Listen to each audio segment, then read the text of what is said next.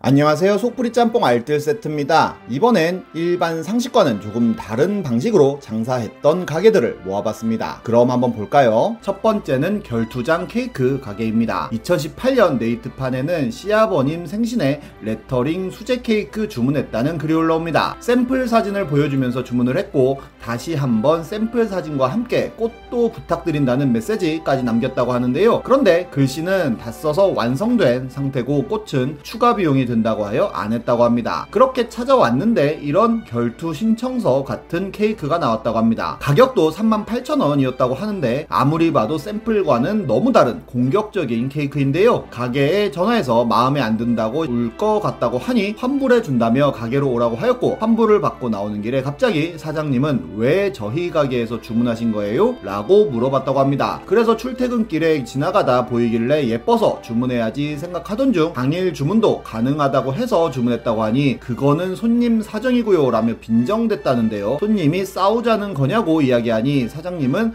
케이크는 버리면 그만이라며 손님 태도가 지금 마음에 안 들어서 그렇다고 하였고 손님이 나가면서 통화하던 언니한테 여기 싸가지 없다고 이야기하자 나갈 때 소문 좀 많이 내주세요 라며 끝까지 조롱을 했다고 하네요. 이런 케이크 집은 또 있었는데요. 카톡을 통해 부모님 결혼기념일 케이크라 고급스럽게 부탁드린다는 말과 함께 5만원 짜리 수제 케이크를 주문하여 케이크를 받았는데 정말 신박한 색의 케이크였습니다. 이 케이크를 받고 글쓴이는 굉장히 많은 고민을 했다는데요. 옆면에는 아이싱이 안 들어가냐며 왜 초록색이냐고 물어보자 고급진 색감으로 원한다고 하여 그렇게 색감을 맞춘 거라고 대답합니다. 그러면서 다른 케이크 사진을 보내줬는데 정말로 글쓴이가 받은 케이크와는 달라도 뭔가 많이 달라 보였는데요. 너무 느낌이 다르다고 하자 DSLR과 폰카는 느낌이 당연히 다르다면서 오히려 더 신경 써서 색 넣는다는 게 마음에 안 드셨나 보다며 3년 넘게 제작하면서 이런 부분에 대한 이야기는 처음이라 이라고 이야기합니다. 그리고 본인은 완성해 놓고도 전혀 이상하지 않다고 생각했으며 예쁘다고 생각했다면서 마음에 안 드셨던 부분은 죄송드립니다 라며 사과를 하긴 했지만 결국 글쓴이는 부모님께 케이크를 드리지 못했다고 하네요. 다음은 마카롱 11개 사건입니다. 이 사건은 지 맘대로 장사했다기보다 작은 오해와 악플이 불러오는 엄청난 나비 효과라고 볼 수 있을 것 같습니다.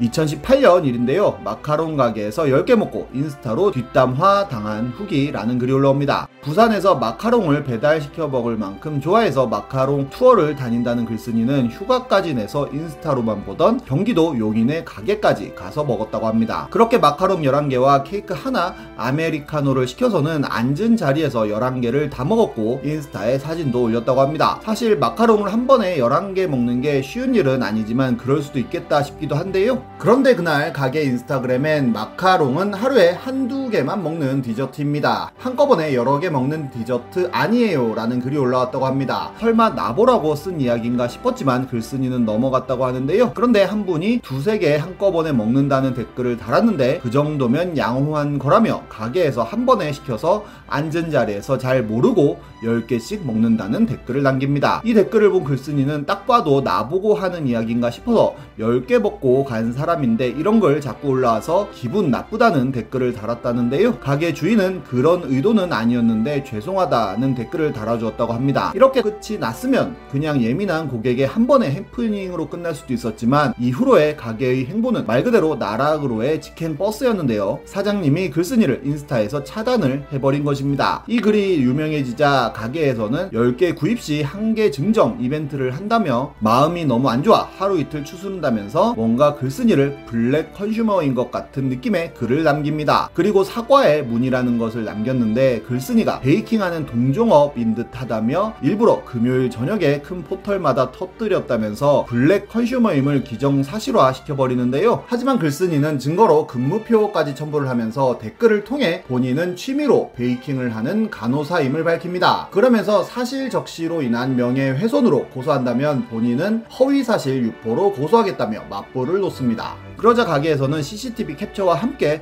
오픈 후 너무 바쁜 상황이라서 그분이 몇 개 드셨는지 전혀 알 수 없는 구조라며 억울함을 다시 한번 주장하는데요. 고객한테 직접 사과를 하고 싶다고 전달했지만 전화는 거절하고 인스타 아이디도 바꿔 사과하긴 어려웠고 CCTV 공개가 불가피하게 되어 올려드린다는 설명도 함께였습니다. 변호사와 상담까지 했는데 이런 거에 굉장히 전문적인 분인 것 같다며 한두 번 해보신 게 아닌 것 같다는 의견을 들었고 차단하게끔 일부러 이상한 악플을 달아 상황을 유도한 것 같아 보인다고까지 합니다. 그리고 변호사를 선임하여 법적인 강경 대응까지 하겠다고 밝히는데요. 그리고 한 팔로워가 해당 글쓴이를 베이킹 클래스를 하는 사람이라며 제보를 하였고 가게 사장님은 해당 제보를 그대로 올리면서 완전히 글쓴이를 악질 고객인 것처럼 이야기합니다. 결국 참다 못한 고객은 정말로 사장님을 명예훼손으로 고소하였고 사장님 역시 맞고소를 하면서 법정 소송으로 번지되었고 이는 여러 신문 등의 뉴스를 타기도 합니다. 그러다 또다시 사과의 문을 올리는데요. 정말로 누군가를 비방하기 위해 글을 올리지 않았고 진심으로 죄송하며 이번 일로 많이 배우고 있으며 두서 없는 악플에 순간적으로 차단을 눌렀지만 고의로 차단을 했던 것이 아니고 정말로 너무 바빠서 해당 고객이 몇 개를 먹는지는 알 수 없었다는 해명이었습니다. 결국 둘은 검찰에서 만나 허심탄회하게 대화를 했다고 하는데요. 그렇게 서로 눈물을 쏟으며 오해를 풀고 화해를 했다고 하네요. 그런데 오히려 해당 사건이 일어났던 직후는 장사가 더 잘 됐다고 하는데요. 얼마나 맛있길래 부산에서 올라가서 한 번에 10개까지 먹나 하는 궁금함에 많은 사람들이 찾아갔다고 하네요. 하지만 결국 그해 7월 두 개의 지점을 포함하여 세 개의 지점 모두 폐업했다고 합니다. 신문 기사를 보면 둘 다 사람들의 악플이 너무 힘들어서 고소까지 갔다고 하는데 서로를 고소할 게 아니라 악플러를 고소해야 하는 게 아니었나 싶기도 하네요. 다음은 곱대 대신 똥 나온 곱창집입니다. 올해 한 배민 리뷰에는 고비라고 하지 마세요. 라면서 이건 똥입니다. 라고 하는 리뷰가 올라옵니다. 사진을 보아도 뭔가 평소에 먹던 곱창들과는 다른 느낌인데요. 거기에 사장님은 고비 그대로 살아있게 하는 것이 저희 식당 비법입니다. 라면서 처음 경험했으리라 생각이 든다며 불만족스럽다면 보상 처리되니 전화 달라는 댓글을 남깁니다. 이 사진에 대해서 많은 사람들이 고비다 아니다로 댓글 싸움을 하기도 했었는데요. 실제 고배 사진과 비교해보아도 뭔가 많이 누렇고 더러워 보입니다. 우선 곱이라는 것 자체가 곱창 속에 소화액이 굳어진 거라고 하는데 곱창을 정말 말 그대로 잘 씻어내지 않으면 이물질들이 남는다고 합니다. 그러면서 또 다른 똥 경험자들의 글이 재조명되기도 했는데요. 네이트 판에는 인스타 유명 마켓 음식에서 소 배설물 나왔다는 글이 올라왔습니다. 곱창을 너무 좋아해서 냉동 곱창 유명하다 해서 사 먹었는데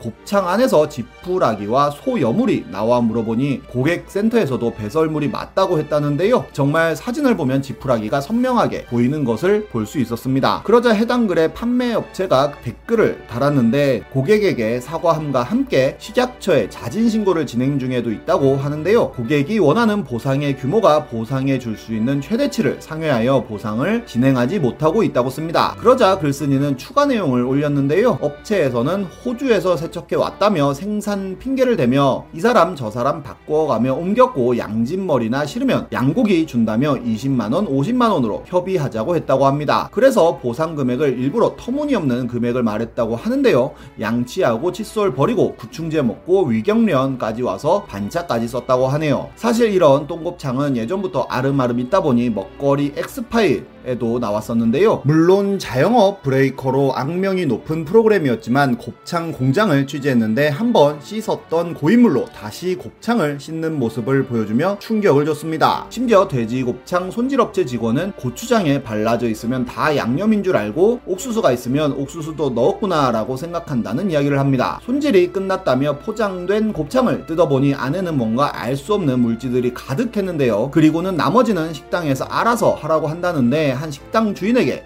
곱창 안에 거뭇거뭇한 게 뭐냐고 물어보자 본인은 가공업체에서 온 대로 그대로 한다는 인터뷰를 하면서 곱창 볶음을 내놓았는데 역시나 안에는 알 수 없는 이물질이 들어있었습니다. 총 25식당 중 18곳에서 이물질이 나왔다고 하네요. 소막창은 소의 마지막 위 부위라서 그래도 깨끗한 식재료라고 볼 수 있지만 돼지막창은 말 그대로 똥주머니라서 정말 깨끗이 씻지 않으면 뭔가 남아있을 수밖에 없다고 합니다. 곱창 먹을 때 한 번은 꼭꼭 확인해 봐야겠네요. 자영업 브레이커답게 이 방송 이후로 많은 곱창집들이 장사가 안 돼 힘들어 했었다고 하는데요. 다행이라면 다행히 이 방송 이후로 고인물로 곱창을 씻던 가공업체는 공장을 폐쇄했으며 이후로 다시 조사해 본 결과 많은 식당들에서 더 이상 이물질이 나오지 않았다고 하네요. 자영업이 힘들다곤 하지만 적어도 고객한테 똥을 먹이지는 않았으면 좋겠습니다. 지금까지 속풀이 짬뽕 알뜰 세트였습니다.